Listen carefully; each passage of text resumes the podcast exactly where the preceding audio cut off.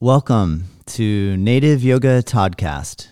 My name is Todd McLaughlin, and I will be your host. If you would like to learn more about our upcoming live stream yoga classes, workshops, teacher trainings, and or our online yoga studio, please visit us at nativeyogacenter.com. Thank you. Sit back, relax, and we hope you enjoy this episode. Welcome, everyone. Thank you so much for joining in Native Yoga Toddcast today. I'm really pleased to bring a yoga teacher and friend of mine, Carly Hunter, in today for our conversation. Uh, Carly's teaching is informed by her lifelong study of movement as a competitive gymnast and dancer. She holds a BFA in dance performance from The Ohio State University where yoga was first introduced to supplement her dance training. She has been practicing yoga for two decades and, de- and devoted to Ashtanga yoga since 2012. Uh, in New York City, Carly mench, uh, mentored under Dave Hollander, assisting in his Mysore room and eventually leading her own Mysore classes. And over the last five years, she has built a, a robust private practice teaching a, a diverse range of students one on one in their homes and offices. And she has spent significant time studying and attending trainings with uh, master teachers Manju Jois, Nancy Gilgoff, Tim Miller, David Swenson, Shelley Washington, and David Williams. Please visit Carly on her website at www.carly.com C A R L Y Hunter H U N T E R Yoga Y O G A dot com. That's dot com, and check out what she's up to in New York City.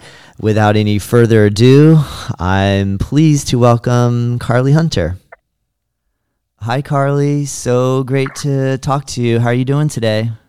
I'm good. How are you, Todd? I'm really well, thank you. I, we we appreciate you taking time out of your day to to sit and talk about what's happening in the the yoga world. And one reason I'm extremely excited to have a conversation with you is you live in New York City, and yeah, um, you know I where I'm watching the news and stuff like that, and I see that New York is obviously under um, strict quarantine, and uh, where I live in Florida, things are spread out. I, mm-hmm. I can't really imagine. I love New York City. It's one of my most favorite cities in the world. And yeah. I can't imagine what it's like to be there right now. Um, yeah. Personally. So that's why I'm really excited. One of the reasons why I'm excited to talk to you um, before we get into all of that, um, yeah, I just kind of want to introduce our listeners to you and, and ask you um, how long have you been practicing yoga, and and how did you first get introduced to yoga practice? Well, first of all, I just want to say thank you for having me um, and being interested in talking to me on your podcast. Um, I'm excited to talk to you. Thank you. Um, I have, uh, to answer your question, I've been practicing yoga for about 20 years. Um, I was uh, when I was a kid. I uh, I was a gymnast, a competitive gymnast from the time I was about three years old, and um, and then once I quit gymnastics when I was about twelve, I started dancing, and then I danced all through college. In fact, I majored in dance in college, and through my dance training, I was introduced to yoga sort of as an alternative body awareness sort of technique. So mm. all the yoga that I had um, through my dance training was sort of geared towards my dancing. Um, and uh, so I, I was kind of introduced to it loosely when I was in high school. And I didn't really realize that it was yoga. It was sort of like incorporated into the dance warm ups of classes that I was taking. Yeah. And then, um, and then when I was in college, I actually was like, oh, I'll take this as an elective. And so I I remember taking a yoga class at 7.30 in the morning at Ohio State um, in the dance department. So I should mention that it was still dance related. Yeah. And it was dance focused. And um, I remember trekking across campus in the freezing cold to do yoga in the morning. And um, and it, it was hard. And I just, I remember, um, enjoying it and also being challenged and frustrated by it, um, in the way that it was being taught at the time. Yeah. And then after I, I took that, um, class in college, and it was just like a, a quarter of, of class. It wasn't really my entire duration of the time that I was at Ohio State. Um, I, once I graduated school, I sort of fell into taking more yoga to supplement my dancing because I couldn't get into a dance class every day. Uh-huh. And I felt like yoga was like a great way to keep my, my body and my mind, you know, sort of in it. Absolutely. Um, and yeah, so I mean, that was like sort of my, my initial introduction to yoga was really through the lens of a dancer. And, um, but then there was a shift in, in that sort of maybe I don't know, like 10 years later, maybe less than that, um, where I sort of was reintroduced to yoga, living in New York City, um, taking classes at a local gym across the street from where I was living. I came in touch with this really great teacher. Um, her, her name is Karen. Um, and she was awesome and her classes were packed. And I was just amazed at how much I really loved yoga. But the context of my life has changed so much by that point. I um, was no longer dancing, um, and I felt like yoga really replaced that discipline for me. And I also was just so intrigued about how it was so much more beyond the asana than was ever introduced to me mm. when I was in college. And that really was like the impetus for me to continue learning and exploring. And from there, I, you know, would ask Karen lots of questions and she was like, well, you should, you should come and practice at this yoga center that is, you know, seven blocks away from where we are. And that really was what opened up all the doors and opened up my mind to like this whole magnificent, amazing art of yoga. And, um, and that's really, I was just totally intrigued. And that was about 10 years ago. Was that um, your, was that your first intro into the Ashtanga world? Yes, but that came a little bit later. I was always doing um, vinyasa yoga mm-hmm. and just you know uh, a lot of you know flow and hatha yoga, and then um, I was introduced to the Ashtanga practice in 2012. Mm. And that was after I actually did a teacher training at that yoga center um, without the intentions of ever teaching. I just took the teacher training because I wanted to deepen my practice and study of nice. yoga, yeah. um, which is a lot of yoga teachers' story right. that they never intended on being a yoga teacher, and that was certainly um, mine because I had a had a very established career in something completely different, um, and yoga was really my outlet for yeah. for the craziness of and hecticness of the corporate world that I was working in New York. And so, um, but after I did this teacher training at the yoga center, I um, decided to try out the Mysore room. Mm. and the first time I ever went into the Mysore room, I was like not ready. I was not ready for what that practice was presenting to me. I was like, I can do more than sun salutations in the first six poses, and I'm a dancer, and I like I had this right. whole ego about me. I'm like I can I could I could do all this, and uh-huh. I I can learn all of this. Like why isn't he giving me more? Like was I'm like I'm not waking up at six o'clock in the morning to not do a full practice. This is crazy. But I didn't have the patience. Was there an, was yeah. there an advanced cr- uh, crew in the room too when you went in? Yeah, there were people doing like all sorts of weird stuff, eh, or so it looked to right. me at the time. And I was just like, whoa, I never saw those poses in the vinyasa classes that I've been taking for all these years. And like people putting their legs behind their head and all sorts of stuff. And I was like, oh my gosh, well, I could probably do that if I tried. but, oh, but I, like, I agree. I, but I, but really, I, I just wasn't at that time. Yeah. I wasn't ready. And then it took me having a beginner's mind to enter that room. Mm.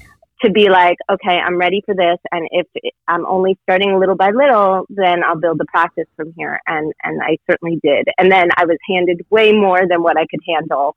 Um, so I kind of ate my words that. oh man, I, I, can agree with uh, the first um, time stepping into a, a serious Mysore room. Uh, Tamara and I, the first time we did, we both kind of looked at each other and went, "I think we're in the wrong spot. Let's get out of here." You know? Yeah. Um, yeah. It's super. Eh, I'm glad that you brought that up because um, people are nervous about trying the Mysore or the self practice mm-hmm. method, and um, mm-hmm. but it's it's uh, and I think you're right. You do have to be in the right time in your life and space to to be like, all right, I'm gonna I'm gonna stick with this and put some energy into it. That's really mm-hmm. cool, Carly. Awesome. Um, yeah. Yeah. So do you con- do you continue to so do you do do you do a daily Ashtanga style practice now? I do. Um, I try to stick to a five to six day a week practice. Um, and get on my mat in some capacity um, on those days. If it's a Saturday or a moon, I take my rest day as Saturday uh-huh. or um, moon day, I don't practice. So I always look forward to those days, actually, to be honest. Um, but I, I really do try to stick to a schedule and keep myself accountable to my practice because I know in the end I always feel better for it. Um, but uh, these days I am doing strictly home practice. Yeah. Um, it's more convenient for me with my teaching schedule. Um, I'm often up and out the door by 5:30 in the morning because I see my first student at six, and then I'll usually have another student after that at 7:30. And the time that I get on my mat is is often a little bit different every day. But yeah, I um, I am doing an Ashtanga practice, and I try to you know keep a traditional schedule to what I was doing yeah. when I was in a strict shala um, setting.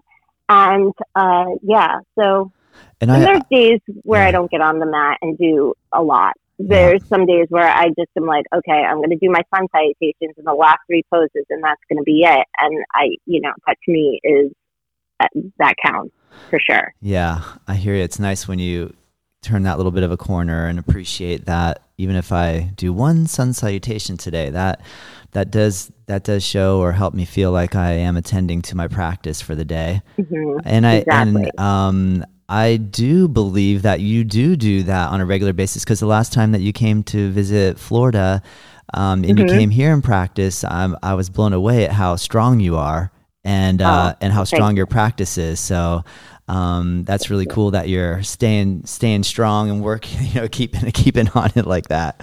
That's amazing. I, I try. I'll continue to do that until I can't. I, I, it's kind of what I tell myself. I'll I'll continue to try to keep my practice going until I can. Now, had you taught dance ever before, or was when you started teaching yoga kind of the first time that you got involved in teaching your movement art?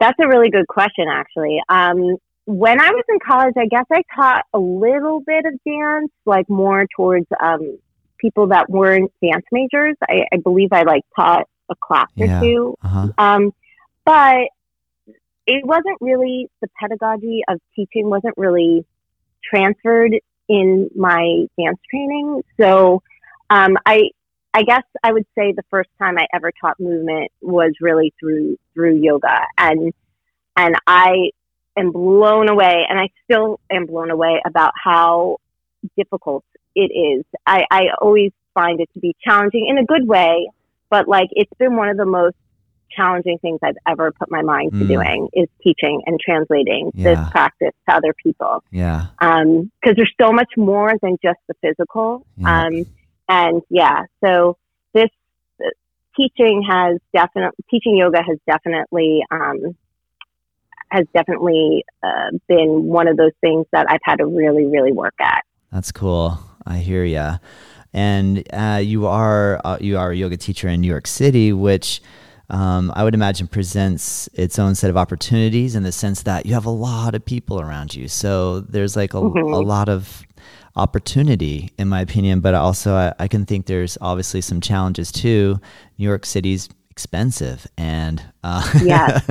um, and so that being yeah. said, uh, wh- what has it been like to be in New York during what's currently going on with the coronavirus, and mm-hmm. and as a yoga teacher, um, what sort of evolution are you seeing occur, or just in your own experience in your practice, and and and staying inside? Um, what, what are you what are you noticing? Well, just in terms of this crisis in New York City, it's like I, it's like un, unlike anything I've ever seen.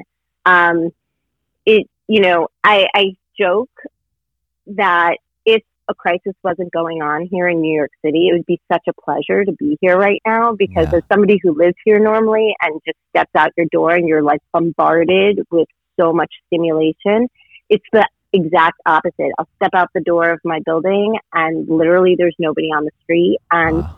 in a way, that's so wonderful.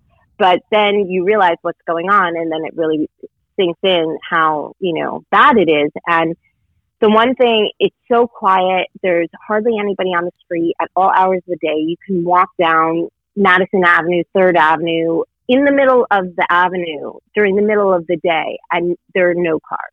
Wow. And I've never seen it like that before. I'll have to send you some pictures so you can see. But, wow. um, uh, and and so in that regard, it's really it's it's very weird. Um, you can't avoid people at all in New York. So even though I'm saying that the streets are empty, there are people walking down the street, and you just have to take the precautions of wearing a mask and gloves. And pretty much everybody you see are wearing masks and gloves. Wow. The one creepy thing that's going on here is that there are nonstop ambulances. And it was actually worse, I would say, like a week ago and the previous week. And now it, things are kind of, it seems like things are kind of calming down, but all you would hear nonstop day and night were wow. ambulances. And um, so that really, you know, hit home like this is this situation's real and it's dangerous and it's scary. And then also the the really really amazing thing that I love and look forward to every evening is at 7 p.m. Everybody in every neighborhood in New York City goes out on their terraces, on their fire escapes, on their rooftops, and or stand on the street and everybody cheers wow. and claps and bangs pots and pans and screams on the top of their lungs oh to God. cheer on all the essential workers. And it is like it gives me chills to talk wow. about it, and I, every night it gives me chills because it's so like people are very wow. Uh, they're acknowledging what's going on in that way, and people are really doing their part to stay home. And I think that you can really feel the gratitude and the appreciation for those people that are on the front lines oh in that moment. And yeah. so it, it's it's really really amazing. Yeah. Wow. That that gave me chills yeah. when you said that because New York yeah. has such an incredible vibe about it, and to to think of everybody in the city like expressing appreciation like that all at the same time would have to be mm-hmm. a, a, profound experience. Yeah, and it happens every every single night since we've been on lockdown. Everybody, wow. you know, it, it's really, I hear my neighbors, I, everybody's outside and, and it, it's very cool. It's wow. a really cool thing. Yeah. That is. How are you um, dealing with being inside or indoors um, all the time? or, or, are you perp- are you are uh, you know some people obviously we, we see reports of you know like lots of people exercising outside and moving yeah. around where where we're living yeah. a lot of people are still driving around but because you know we can step out of our onto our driveway get in a car drive somewhere yeah. and get back we're not really necessarily coming in contact with people as much i'd right. imagine in new york right. that's way harder like you said are you yeah. are you trying to just stay in all the time or are you just like doing like purposeful like one week runs to the grocery store? Like how often are you going out? Well, so I have a puppy and so she needs to be walked. So yeah. we go outside five times a day. yeah. Um, she needs to be walked a lot, but they're not like really long walks. But I will say, and I'm so thankful that Central Park is open. And mm. so I bring her there on a daily basis so that she can run around and play. And, and there are people in the park, but way, way, way less people. Yeah. And so I'm getting walks that way and I'm getting out of the house that way. Um, otherwise, you know, I do live in a studio apartment in New York. Um, everything's in one room.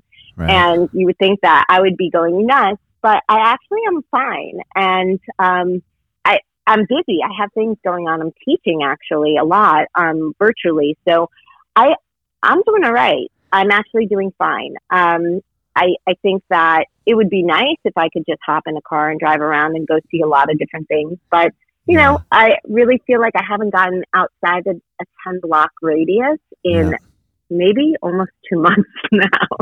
um, I, I don't know. It's, yeah. But it's, yeah, I'm okay. I'm that's, doing all right. that's cool. It sounds like you are. I mean, uh, I, I think everyone's feeling a little bit of that challenge, no matter where, what situation they're in. So I, I think also what seems apparent is that you, you we kind of realize that we can still find satisfaction and happiness even in a these sort of challenging, confined potential potentially confining situations. So yeah. it's good to hear that you're making the most of it.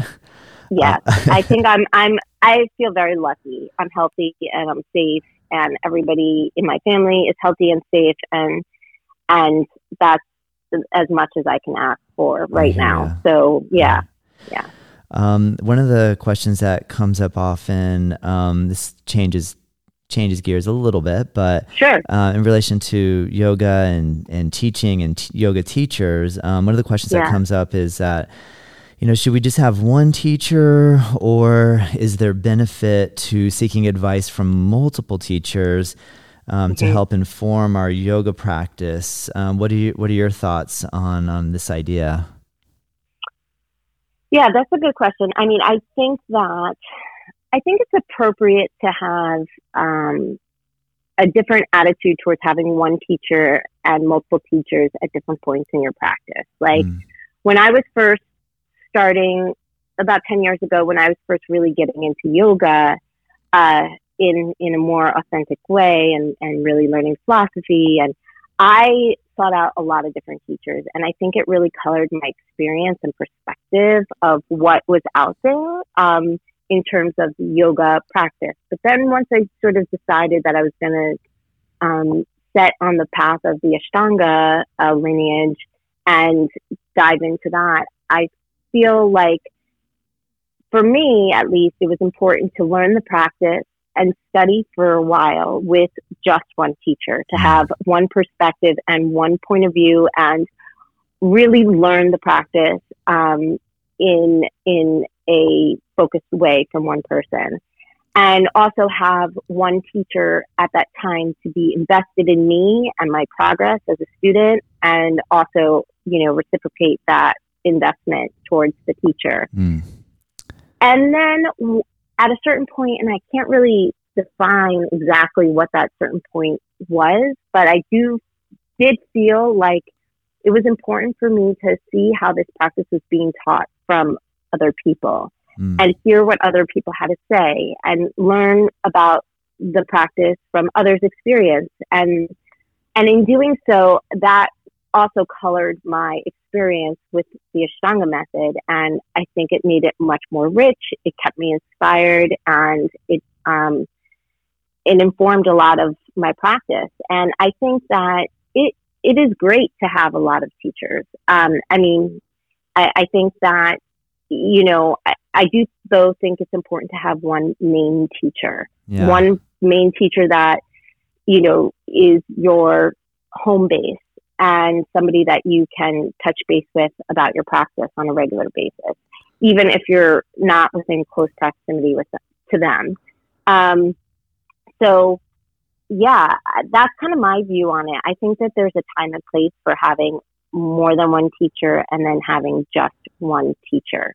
But uh-huh. I think the tendency is that, you know, um, students or people, they want to like guruize. I don't even know if that's a word, but like sort of find one person to yeah. devote themselves to and feel as though they put that person up on a pedestal. And um, that's the danger that I find in having just one teacher mm-hmm. is that that person becomes this like ultimate authority over not just your yoga, but like every aspect of your life. And I don't necessarily think that's appropriate. Yeah. Um, and so I think it, I think it's good to have a lot of perspectives and then ultimately ultimately you yourself being your own teacher being able to decide what is good for you and what is not good for you and going with that that's a good point. Have Have you noticed a transition from the period of where you were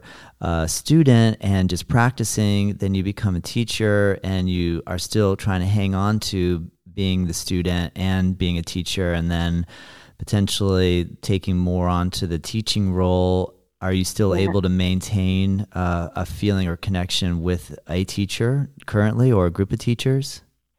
Yeah, that's a I first of all, it I don't even really feel like I'm a teacher. Yes, I am a teacher, but I feel first and foremost that I'm a student. Mm. So definitely that is my priority is to get in the presence of those teachers that I so um, much admire and seek wisdom from um, a, a, couple times a year. I don't live close to them, um, but I really try to make huge efforts to go and visit with them and, and study with them and sort of plug in to the yeah. teachings um, during that time.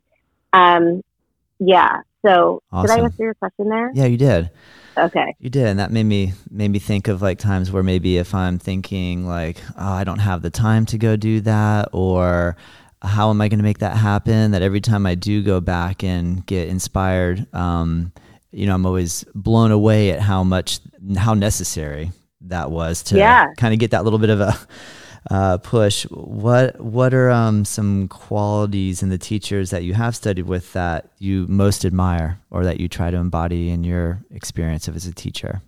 Yeah, that's that's a great question. Um, I think part of my commentary about having more than one teacher sort of is that each one of those teachers has something special about them that really sparks something within me. Mm. Um, and and I can't get everything that I need from just one teacher. So, you know, um, I, I feel like I have had different teachers that are cheerleaders for me and, and, you know, um, that really, you know, are invested in, in my success as a student and are interested in, in that for me. I have other teachers that have the more spiritual element that really inspires me or um, I, I think that you know the the qualities that I found in other teachers that I love are things that I try to embody myself mm. um, as a teacher and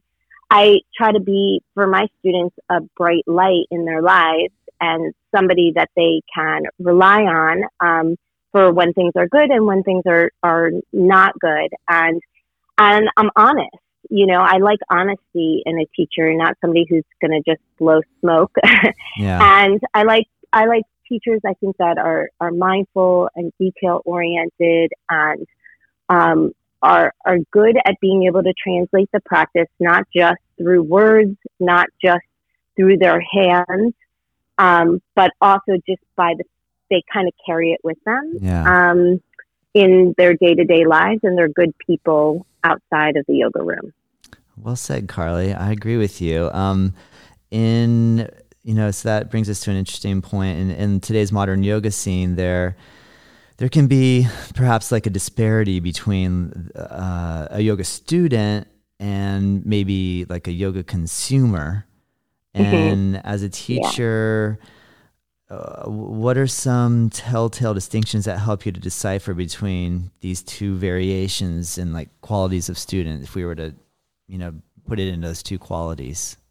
Yeah. I i mean i think that i think that the yoga student is hungry hungry for knowledge hungry to learn and open to different perspectives and thoughts and ideas and um, and just come at the yoga with this um, beginner's mind and and this openness to them, and um, and really don't place any preconceived notions or judgment on the teachings. Mm. I think that the yoga consumer wants is hungry for achievement. Mm. So they want to get the next pose and master the asana and and it's not only just the asana, but I think that that they want the teacher to perform in a way that's pleasing to them, mm. and um, that's the difference. And I think that comes along with just environment and the type of person. But I do think in time, if somebody sticks with the yoga for long enough, they're they will shift. Yeah. The yoga itself does the work to to bring that consumer into the more student mindset. Um, I really, I, I really have faith in the practice in that way. Yeah, that's a that's a good point. I think you're right too. I I remember it, um, when I first started practicing. Um, the the method that I was involved in at the time, people would mm-hmm. maybe take digs on it and say, that yoga is not spiritual it's just consumer yoga or you know yeah. gym, gym yoga and i was loving it you know i thought it was so challenging and difficult yeah. and yeah. i felt exhilarated after and i always mm-hmm. kind of wondered in the back of my mind like why are they so skeptical on this and then you know as you move along you kind of start to maybe come in contact with styles that are perhaps um, leaning toward what you're mentioning of having that real deep hunger, that deep thirst for like true knowledge or deeper mm-hmm. understanding. Um, so, but but you can't help but look back and go, but I needed that. Like I I, I needed yeah. to. So that is a good point to kind of. And I do. Yeah. oh, I was just going to say, I Please. do think, and I, I hear hear what you're saying. I, I do think that you know I came into the practice from the mindset of the physical. Like I was looking for some way to condition my body outside of my dance training. And it continued to be that way. Even the first time that I stepped into the Mysore room, I'm mm. like, I could do more than right, this. Right. And I did, I had that, you know, mentality of like, I want to do more. I want, I, I keep, this teacher should be teaching me more. Should see that I can do more than, than what he's giving me. And that was not that was a consumer attitude. Yeah, yeah. I the student attitude was the attitude that I came into the Mysore room with years later when I was more open to the teachings and was willing to to do what was asked of me at the time. Nice. So yeah. As well, now having that sort of macrocosm perspective what do you do to alter your teaching methodology to cater to the student mentality versus the consumer mentality? And or do you think it's necessary that you have to formulate a specific approach? Do you have a you know do you is that something that you can like witness and then you have a strategy to come back with you know? Are you yeah no it's a good question. I mean i i think I try not to push an agenda on any of my students, no yeah. matter what. Yeah. So even, whether they're student or have that consumer mindset, I really try not to be pushy. I, I, I feel like with the the students of mine that are really students, I try to share as much as I can with them. And I feel open to doing so, and I don't mm. feel like I have to edit myself. Yeah. Whereas the students that I feel like have more more of that consumer mindset. Mm. I tend to um, hold back from yeah. sharing. Uh-huh. Um, and maybe that's to my own detriment, but I also feel like they're maybe not ready for that or they would blow yeah. it off. So I, I tend to hold back a little bit and really just, you know, and sometimes, so I, I work for this company um, in which I go into people's homes and teach them private lessons. And sometimes I will have students through them that I see on a weekly basis. And sometimes it's just a one off. Yeah. And sometimes those one off situations is so weird because it's like, okay, well, how am I going to be a teacher to you? I have like this hour and I have to be a teacher to you, or am I giving like am I are you consuming the yeah. yoga from me and then like am I just giving you an experience and so you have to, I have to sort of tailor my teaching in those moments to, to give the person an experience that's going to be satisfying to them. And that's the mentality that I have with those yoga consumers is that I'm trying to satisfy them. And as a yoga teacher, I feel like you're not so much a sellout. You've got to do some of these these types of gigs because you've got to make a living, you Yeah, know? right. And so you can't have every single person that you teach be the ideal yeah, student. yeah, Um, and so I think it's good though, because it, it puts things in perspective sometimes. yeah. I agree. That first interaction process, especially in the the private setting, I feel like in group classes, it's almost almost a little easier because when that new person joins in, you know, they're obviously a little hyper aware of their environment and you know Mhm. if you have your regular folks all the time and when the new person comes in you're also you know you're checking them out like you want to you want to see like wh- how do they move and how are they re- responding and Yep. it's an amazing process there but and on the private level you're, you're right that first interaction i always find that on the second session if i'm lucky Yeah. enough to get that second session with them yeah. my excitement for showing up is so much um, heightened. That first one is a little challenging. You just you just don't know like what how is this going to go, you know? So that's that's interesting Yes. insight to um, yeah. And you have like yeah. your bam, like right in this intimate setting with this Yeah. stranger from the start. It's just very awkward for sure. right. and and and I have to say, like, I don't know if you know this about me, but um, you know, outside of the strong practice, what m- mostly most of my teaching that I do in New York City is one on one. Mm, So I go into people's homes, and literally, that's about ninety eight percent of my Wow. teaching that Wow. I do. yeah. And so, um, but a lot of the, the people that I'm teaching are students of mine for many, many years, Yeah. and that I see them weekly or several times a week for many years Yeah. now. So um, they are real, true students of mine. But then, I, like I said, I, I, I also, you know, work as like a, a freelancer for this company where I'll, you know, take on random teaching opportunities, and I'll just have that one session with them, and you're like, there's no feedback. There's nothing. You just, you're just like, okay, I guess hope to see you again, and you never know if you'll see that person again. So you just that's more of a consumer experience, I would say. Yeah, I agree with you, and that definitely makes me feel um, such an incredible. So maybe if we just get a chance here for both of us to say a Mhm. huge thank you to our long-term student Students? supporters that Oh my that gosh, stick with thank us, goodness. and I Mhm. mean, oh my gosh, that that is a really amazing connection to have, and and I, I agree, it's pretty special. Um, Agreed. We're very thankful, you guys. Thank you, thank you. All right. Thank you. That's Yes. right.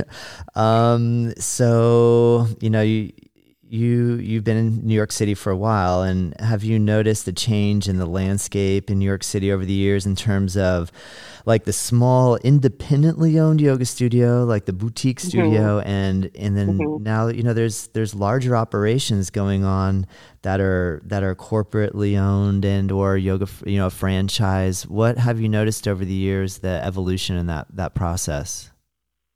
Yeah, uh, the yoga landscape in New York has changed a lot. I in just the last several years. I think that New York City, like you mentioned earlier, is true, is so expensive, and commercial space in New York City, whether it's a yoga studio or a retail store or anything, is incredibly expensive to the point where even before this crisis happened, there were countless empty storefronts in New York. And Wow. I mean, my neighborhood was just like, uh, what was left was like a, a, you know, a bank and a pharmacy and, you know, big chain uh, sort of Yeah. stores. Yeah. And, and really that's like what can survive. And all the little quaint character, the, the stores that give New York City any character are all falling by the wayside Wow. because they can't afford the rent.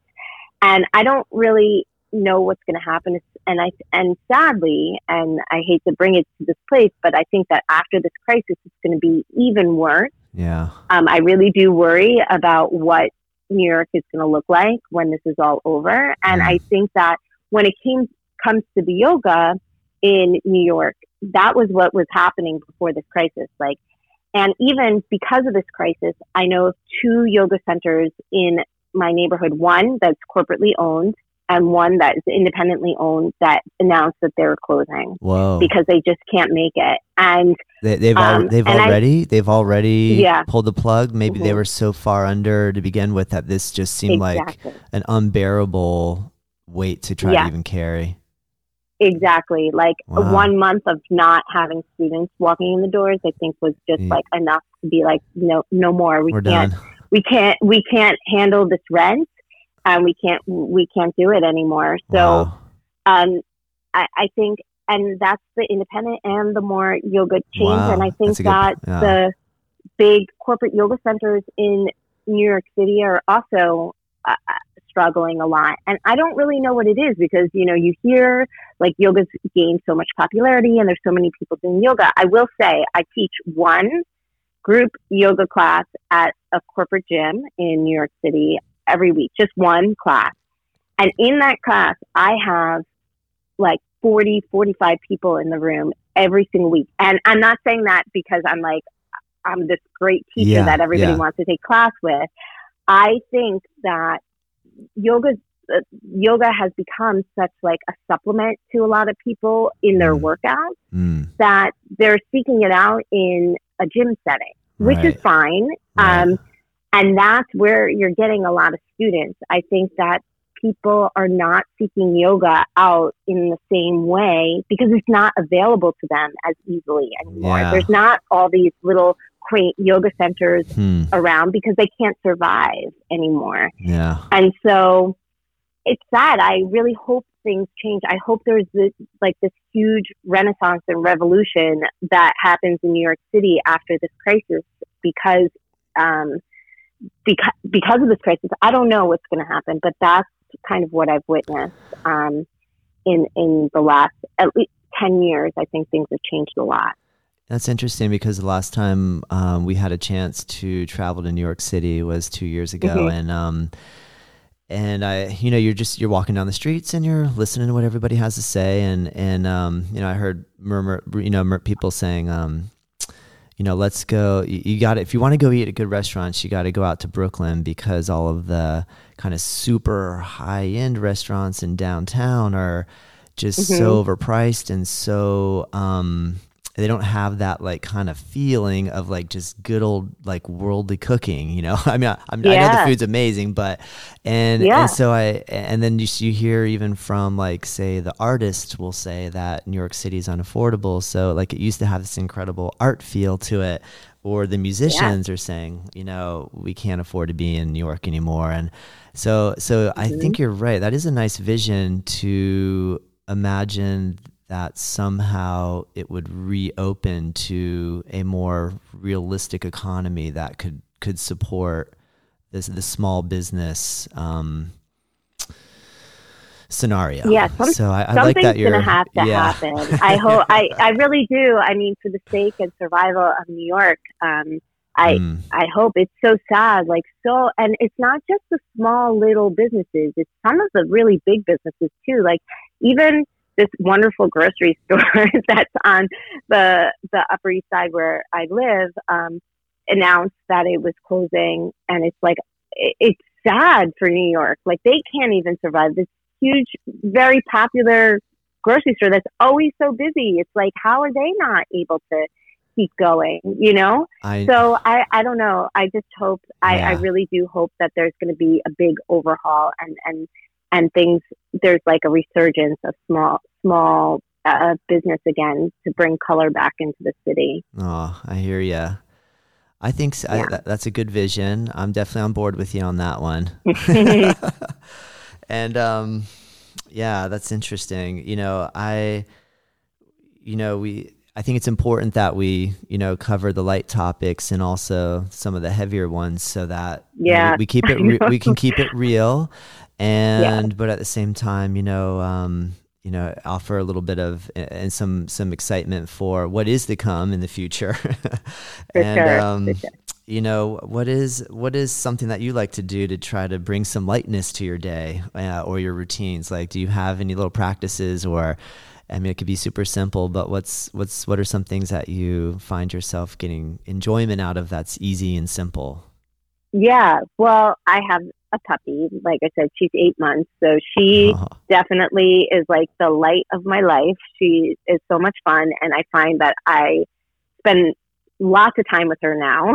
Um, and we go on our walks and I take her to the park and I love watching her play with other dogs. So it's, she's been really fun and that's been great for me. Um, you know, and I get a lot of joy out of, you know, watering my plants and cooking and, and taking care of my yes. home and yes. that sort of stuff, like things that are unrelated to the actual yoga practice. Sometimes, you Yeah. know, when you say the word yoga too many times in a day, I don't think that's a good thing. so I sometimes need like a mental break from from it, and and I, you know, and I love to just you know do those simple things, yeah. but they they bring me a lot of joy. I hear you. Animals, plants. Um, yeah, other living things. right? I hear. Yeah. I agree. Well, that's awesome, Carly. Um, you know, as a leader in your yoga community, what what message would you like to impart us with uh, and our listeners? Well, thanks for considering me a leader. Um, I, you know, I would like to. I, I mean, I just would like to say that you know, your yoga practice really should be for you and your benefit, um, so that you know when you're done with the yoga uh, that you spend on your mat, that you take it with you into your life, um, and the teachings of the the practice really are beyond the you know four corners of your mat, and um, I think that you should always get on your mat for yourself and for no other reason than that. So, not to impress somebody, not to achieve something, but just for your self preservation and satisfaction. I think that that's what it's about. And, um, you know, some days the practice is going to feel great and be wonderful, and some days it's not. But I will say that I have never done a yoga practice and felt like I shouldn't have done it. Mm, I always Right. feel better for it in the end, and I just want to encourage people to to do the practice and just uh, and enjoy it and do it for themselves.